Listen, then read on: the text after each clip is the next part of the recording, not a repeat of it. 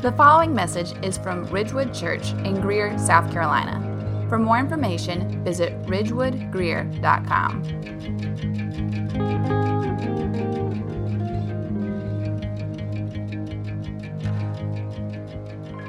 All right, I'm going to put up a series of photos. Jonathan's going to help me. All of these are ones that Casey or I have taken. Maybe one was taken by her brother. Um, but I would love, kids, for you to tell me what you see in these photos. What is that? What is this first photo? I heard somebody say cheetah. That's exactly right, a cheetah. Exactly. All right, so we have a we have a cheetah. All right, what are those? Flowers. That's exactly right. All right, let's take a look at our next one. What's that? An elephant. This is the only one I think I took of, of these photos. It's probably my best photo I've ever taken. Um, not to humble brag. I also took this one. This is a great one. What is that? Syrup. That's exactly right. From Lowe's. I think I was comparing prices or something like that. Who knows what I was doing? Um, but this is a nice picture of syrup. All right, what's this? Ostrich. That's exactly right. I think it's a female ostrich because it's brown, not black and pink. Uh, that's exactly right. All right, what else we got? What's, what's up next? A tree, green. We don't know exactly. This is actually a tea field, a beautiful tea field. This is about 20, 30 minutes from where Casey and I used to live in, in Kenya. Just rolling green tea fields. Absolutely beautiful. All right, what's our next photo, Jonathan? That's Audrey. But what else is, what else is Audrey around? The beach. What else do we see kind of in the way distant background? Sunset. That's exactly right. The sunset, the sand, a beautiful little girl. That's exactly right. All right, what's our next one? What do we see in this one? Snow. That's exactly right. This is our this is our classic family photo. We're super excited to be in the snow. I think this was like a year and a half ago or two years ago. Uh, we're happy to be in the snow. All right, Jonathan, what's our next one? If you can see Audrey's face, this is more of the classic family photo. She did not like the snow. I think I put her down in it once, wanted nothing to do with it. But yes, exactly. So there's snow. So all kinds of things that I have just shown you in those photos, what do all of those have in common? Cheetahs, flowers, syrup, the beach, the sunset. Kids, what do they have in common? God, how do they have God in common?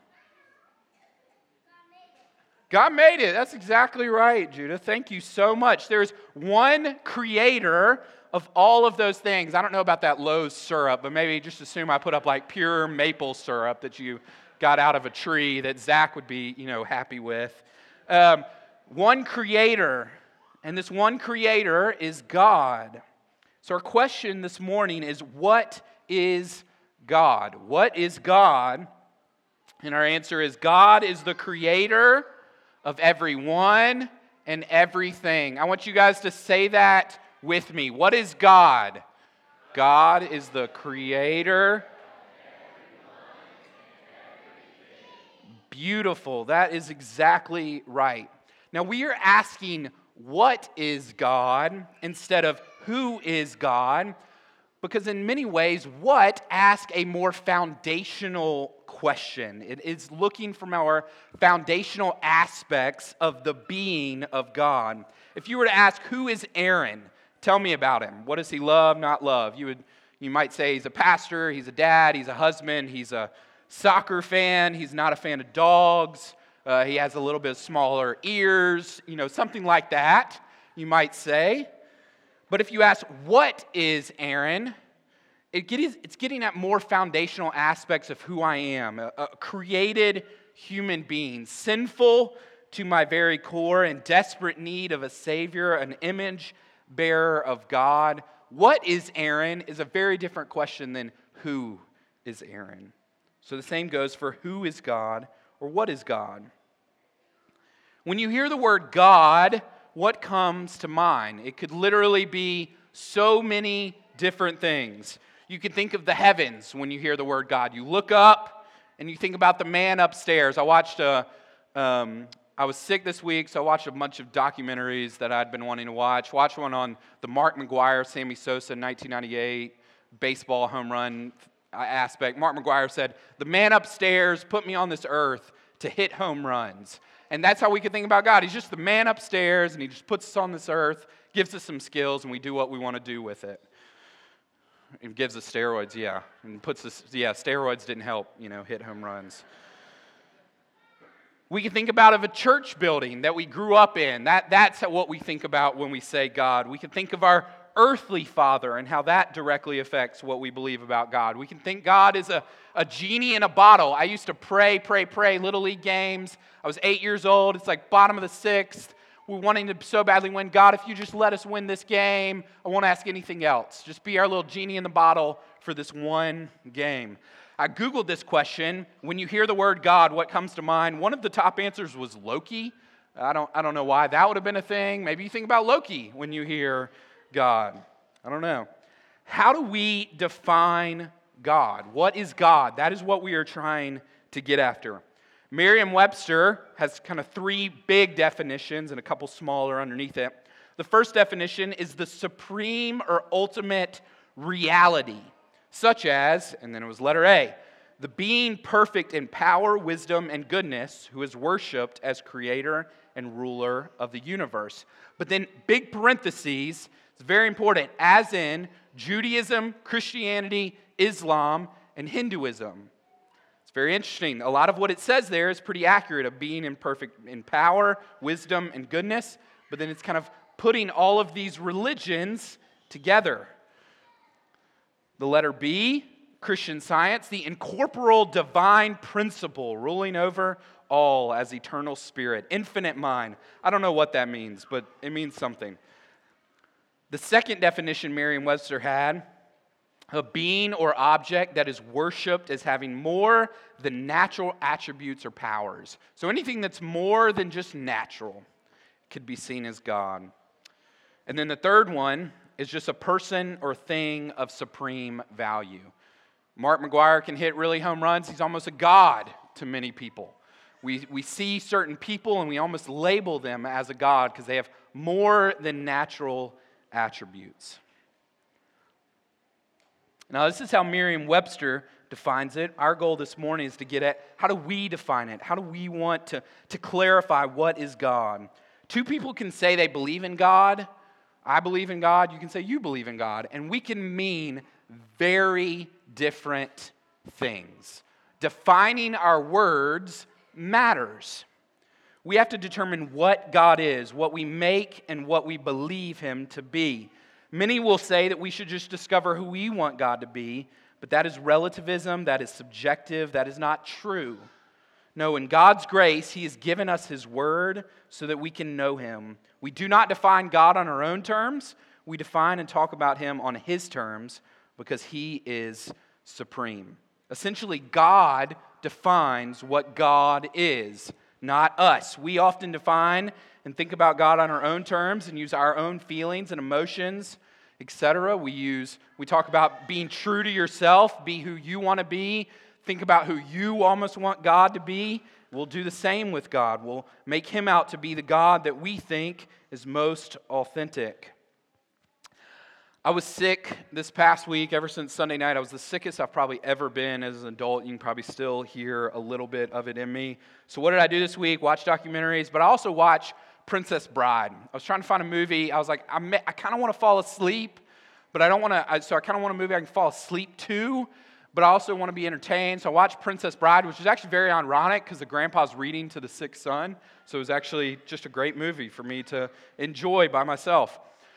After watching, I ended up looking up the main guy who plays the main character, Westley. I don't know any um, celebrities. If you ask me the name of a celebrity or you tell me the name of a celebrity, I'm literally going to have no idea who you're talking about unless it's maybe a very famous sports player.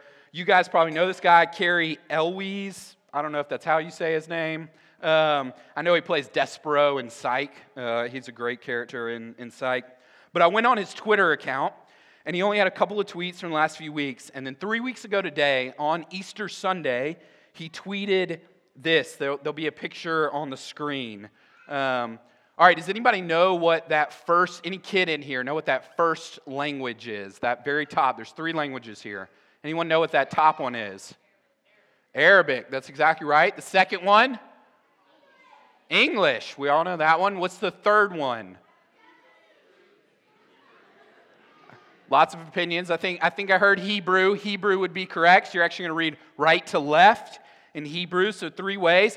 Each of them are just saying God is love. God is love in Arabic, God is love in English, God is love in Hebrew. And then Jonathan's going to put up this guy's tweet. Easter, Ramadan, and Passover are all being celebrated at the same time this year. This event happens only three times a century, a reminder that God is love and love means peace, wishing peace and love to all. He then put at the end of his tweet a bunch of symbols of different religions, kind of like the coexist bumper sticker that has all the, all the different religions symbolized. Now, in some ways, he's right. God is love. We can proclaim that. We, we're going to teach it. First John, we did it back at Christmas. But he is implying that the God that the God that the Jews profess, the God that the Muslims profess, and the gods that Christians profess are all just one God. And he's doing this in the name of tolerance and inclusivity. And so I was thinking about, as I was reading this, I was going back to the Princess Bride, thinking about Inigo Montoya telling Vizzini, when Vizzini keeps using the word inconceivable, you keep using that word, and I don't think it means what you think it means. When you're saying God is love, I don't think that means exactly what you think it means. We need to be clear on how we define it. And it's interesting because Eloise is actually extremely offensive to all three religions. He's not just speaking, if he's speaking to people who are not just nominal Jews, nominal Muslims, nominal Christians, but ones who actually hold to the orthodoxy of that religion, each of those three are going to say, No, I do not believe in the God that the Muslims profess. I do not believe in the God that just the Jews profess. There is one God, and the one God is love. But when Muslims call on Allah, or Jews call on Yahweh, or Jehovah's Witnesses call on Jehovah, or Mormons call on God, while we may use those same words, and obviously we as Christians come out of Judaism, but when we use those words, the one God is not any of those. We mean vastly different things when we say God. When we say God, we are saying the one God is the God of the Bible. We want to be abundantly clear with our terms. So let's look at how God speaks of himself in Psalm 86 this morning. I'm going to read the passage Josh has been teaching us on Sunday night. It's important to read the context, and then we're just going to focus in on a few verses.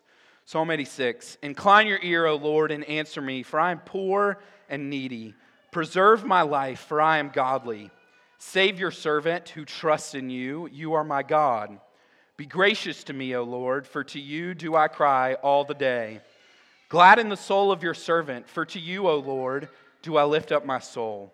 For you, O Lord, are good and forgiving, abounding in steadfast love to all who call upon you. Give ear, O Lord, to my prayer. Listen to my plea for grace. In the day of my trouble, I call upon you, for you answer me. There is none like you among the gods, O Lord, nor are there any works like yours. All the nations you have made shall come and worship before you, O Lord, and shall glorify your name. For you are great and do wondrous things. You alone are God. Teach me your way, O Lord, that I may walk in your truth. Unite my heart to fear your name. I give thanks to you, O Lord my God, with my whole heart, and I will glorify your name forever. For great is your steadfast love toward me. You have delivered my soul from the depths of Sheol. O God, insolent men have risen up against me. A band of ruthless men seeks my life, and they do not set you before them. But you, O Lord, are a God merciful and gracious, slow to anger, and abounding in steadfast love and faithfulness. Turn to me and be gracious to me. Give your strength to your servant and save the son of your maidservant. Show me a sign of your favor, that those who hate me may see and be put to shame, because you, Lord, have helped me and comforted me. We're going to focus in on verses 8 through 10 and then, a, and then a few other verses around it. Verse 8 emphasizes that no one is like the Lord. Many things will claim to be gods, many religions will claim to worship some God, but none of it will be true. The one true God of the Bible is totally other. Our main point for verse 8 is that God is unique. God is unique. And we're going to learn more about that in our next catechism question. It's going to be about the Trinity. We're going to emphasize as Christians what makes God unique is that He is triune. We worship Father, Son, and Holy Spirit, which makes us totally different than uh, Muslims or than Jews, unlike Carrie Eloise was trying to put together. When we think about God being unique, we may often think that you and I are unique. I'm a unique guy. I like this. I participate in that. You guys probably all think you have unique interests or, or different kinds of things. But really, in many ways, we are not very unique. All of us are driven by the culture around us. We become like the people we're around. We're discipled and raised up by our, our parents. As we get older, we become more like our parents both to our you know, chagrin, but then also as we get older, we become more and more grateful for them. We re- see the, the goodness and everything they did for us. That is very different. We are very different in how we think about that we are unique compared to one another versus God being unique. God is totally unique, God is totally other. There is no one like God. The Bible makes clear that no one does works like God. There's only one true God, there is no one like him. Verse 9. We've been learning in Acts all about the nations, all about the Gentiles. Kids, can you say nations?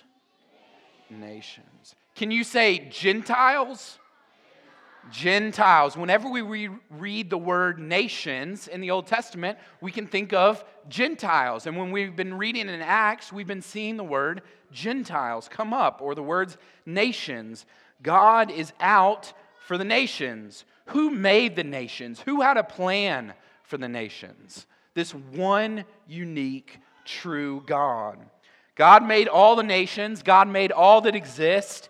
He is including them in his people. Just like he made the flowers and he made the sunset and he made the cheetahs, he made the nations, he made the people, he made all of us individually. The nations are going to come worship and glorify the Lord. So, verse 9, our main point God alone is worthy to be worshiped. And then verse 10 our main point there is that God is great. God is great. Did anyone say that prayer growing up at, at mealtime, or maybe you still do? It's totally awesome. You know, God is great, God is good. I just encourage you to think about it and ponder on it more than I used to do when I used to say that prayer. That was my prayer growing up over our meal. I'm going to put up on the screen how I prayed it. Goddess, great. Goddess, good.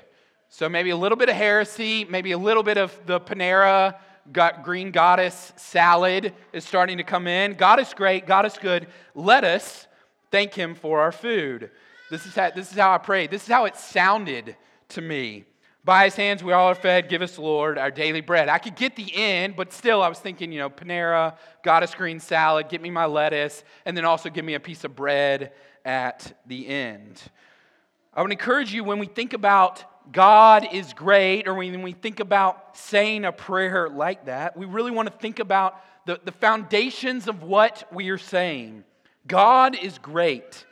It can be easily watered down because we say men are great. We say Babe Ruth or Aaron Judge or Michael Jordan or Patrick Mahomes or Ronaldo or Messi or whoever you think is great. But in reality, those guys are not great. They could do something cool with the ball, but that's about it. Did they create the color green?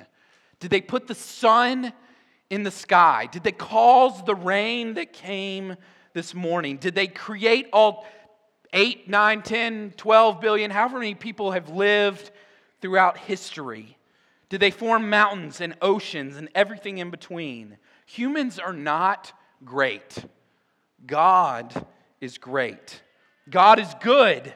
A few of us have, have known, you know, going to, to preach a sermon back home. I was thinking about my first sermon. Uh, it was summer after my junior year of college. Went back to the, my home church. It was terrible.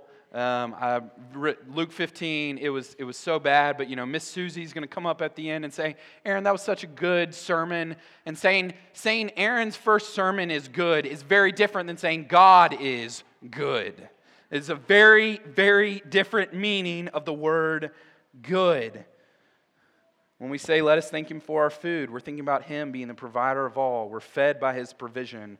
Please, Lord, give us our daily bread. I, I, I, love that prayer. I love the root of God is great, He is good, He's the provider of all, emphasizing that there are no other gods beside the one God of the Bible. And again, this just points us back to God is unique. I want to highlight verse 5 and verse 15 of Psalm 86. For you, O Lord, are good and forgiving, abounding in steadfast love to all who call upon him. Verse 15, but you, O Lord, are a God merciful and gracious, slow to anger, and abounding in steadfast love and faithfulness. God is merciful, God is gracious, God is good, God is forgiving. He is abounding in steadfast love, yes, to all those who call upon Him. God has a unique people that He is calling to Himself, and those people are going to call upon Him. Verse 15, our main point God is faithful. We see in verse 7 in Psalm 86, He is the one that we can call on in times of trouble. God is always faithful. So, our question this morning what is God? Our shorter answer is God is the creator of everyone and everything. Can you guys say that with me again? What is God? God is the creator. One shortfall of our answer is this seeing God as primarily or first as creator. But God has always been God, well before he was creator. So I think the longer answer is helpful for us to read through. The New City Catechism has both a shorter answer for kids to be able to kind of wrap their minds around and memorize and say very quickly, but it also has a longer answer. And the longer answer is helpful because it gives a lot more to God's character and what makes him God. Jonathan's going to put it on the screen. What is God? God is the creator and sustainer of everyone and everything. He is eternal infinite and unchangeable in his power and perfection, goodness and glory, wisdom, justice, and truth. Nothing happens except through him and by his will. I love this, this longer answer because it provides a, a bigger context to who God is. And even first and foremost, in that second uh, sentence, He is eternal and infinite. Creation is not eternal and infinite. It started at a time. God created, God spoke it into being. But before God created, He was still God. He was still triune. He was still united in who He is. And so, in many ways, it's going to be good to think about what God is in our next uh, catechism question that I think Trevor will do uh, here in a few months about God's tri- triunity, he, he, him being Trinity. And I love these other words that are used. He's eternal, infinite, and unchangeable in his power and perfection, goodness and glory, wisdom, justice, and truth. Nothing happens except through him and by his will. I wanted to put a resource on the screen. Casey, do you, you have it? Sweet, thank you. I meant to bring it with me this morning. Um, it's just called God. It's by Big. It's Big Theology for Little Hearts. Um, it's made by a couple out of Southern Seminary. Uh, it's just really helpful. God is the first one they have is Creator, King, Trinity, uh, Holy, Eternal, Unchanging. You'll hear a lot of these same words coming out of the New City Catechism just, good, loving, and glory. I would have said glorious, would probably have been a better word there at the end. But all of that to say, it's a great book to be able to talk about who God is, what is God, uh, is big theology for little hearts, this God book. They have, I think, five or six of them. It's a great set. I want to close us with verses 11 and 12 of Psalm 86. Teach me your way, O Lord, that I may walk in your truth. Unite my heart to fear your name. I give thanks to you, O Lord my God, with my whole heart, and I will glorify your name forever. The whole point of what we are here to do is to learn about God and to love God, to thank Him for all that He has done and to follow Him, and to give all our lives for Him. Kids, we pray the adults in the room, the pastors, the leaders of the church, all the members, we pray that you will give your lives to following Jesus. We have an incredible opportunity to worship God through communion this morning. I'm going to go ahead and invite the band back up. Back towards the beginning, we were talking about what makes us unique as Christians. Why are we different? than Muslims or Jehovah's Witnesses or um, Jews. What makes us different is worshiping the triune God, Father, Son, and Holy Spirit. And in communion, we get to remind ourselves of who Jesus is and what he has done on our behalf. We get to celebrate Easter weekend again and again and again as we partake in communion together. And as we partake, I'm going to, here in just a minute, read through our communion liturgy. And then after we do that, uh, you guys, to be able to partake, you're going to go on the outside, on the outside wall, come down. Zach and Trevor will be up here to distribute the elements, and then you can funnel back to your seats through the middle. But parents, as you go, we encourage you to talk with your kids about what you are doing. Explain to them what, what is the bread? What is the juice? What are we doing here? Why is everybody coming up here? Why is this only for believers in the Lord Jesus? What does this, uh, what does this practice mean? And why do we do it together as a church? We encourage you to talk about it. Because ultimately, our hope and our joy is rooted in Christ and in Christ alone. So let me pray, and then I'll read through our liturgy. Lord, we thank you that we can know you. God, we thank you that your word helps make clear that you are unique, that you are worthy to be worshiped, that you are great, and that you are faithful. And yet, God, we are not we're not found with your word complete just through Psalm 86. We are reading it through the lens of the New Testament, the hope that we have because of Christ's life, death, burial, resurrection, and ascension. Jesus, we thank you for the payment that you gave for us. Lord, help us to worship you. Help us to know you. Help us to give our lives for you. Lord, I pray that these kids would see the beauty of the gospel, that they would see themselves as sinners, as ones who do disobey. Jesus, the teachings that you have given us. Man, woman, and child in here have hearts who have gone astray. And yet, Lord, you have washed us clean by the blood of Jesus. And I pray that that would be our hope and our joy. And we thank you for the opportunity to get to celebrate that this morning through the partaking of communion. Lord, we love you. Amen.